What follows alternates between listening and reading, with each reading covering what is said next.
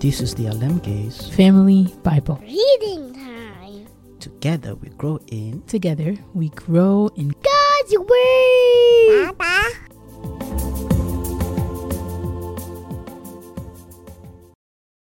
Luke 14. Jesus heals on the Sabbath. One Sabbath day, Jesus went to eat dinner in the home of a leader of the Pharisees, and the people were watching him closely. There was a man there whose arms and legs were swollen. Jesus asked the Pharisees and experts in religious law, Is it permitted in the law to heal people on the Sabbath day or not? When they refused to answer, Jesus touched the sick man and healed him and sent him away. He turned to them and said, Which of you doesn't work on the Sabbath? If your son or your cow falls into a pit, don't you rush to get him out?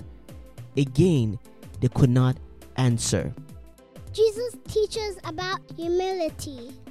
When Jesus noticed that all who had come to the dinner were trying to sit in the seats of honor near the head of the table, he gave them this advice When you are invited to a wedding feast, don't sit in the seat of honor. What if someone who is more distinguished than you has also been invited? The host would come and say, Give this person your seat.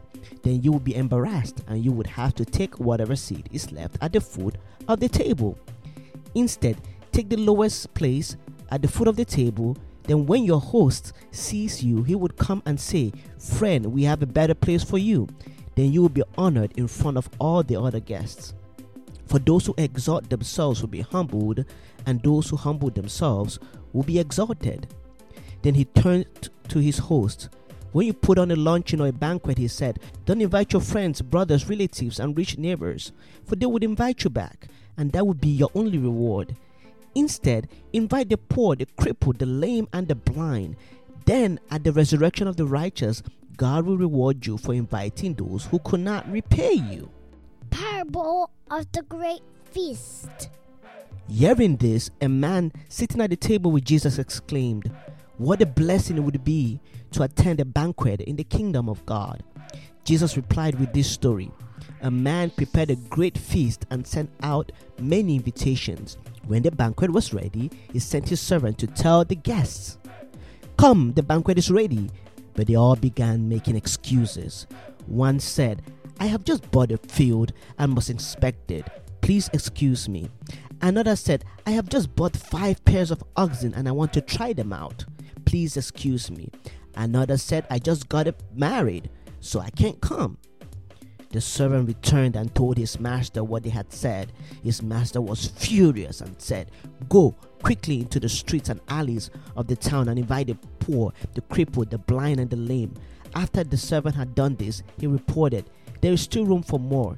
So his master said, Go out into the country, lanes, and behind the hedges, and urge anyone you find to come, so that the house will be full.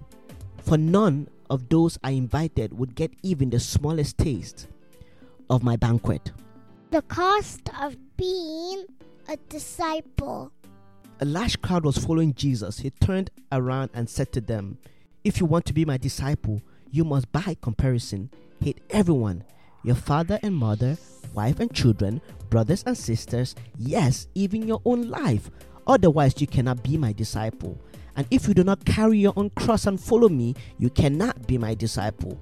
But don't begin until you count the cost. For who would begin construction of a building without first calculating the cost to see if there is enough money to finish it? Otherwise, you might complete only the foundation before running out of money, and then everyone will laugh at you. They would say, There's the person who started that building and couldn't afford to finish it.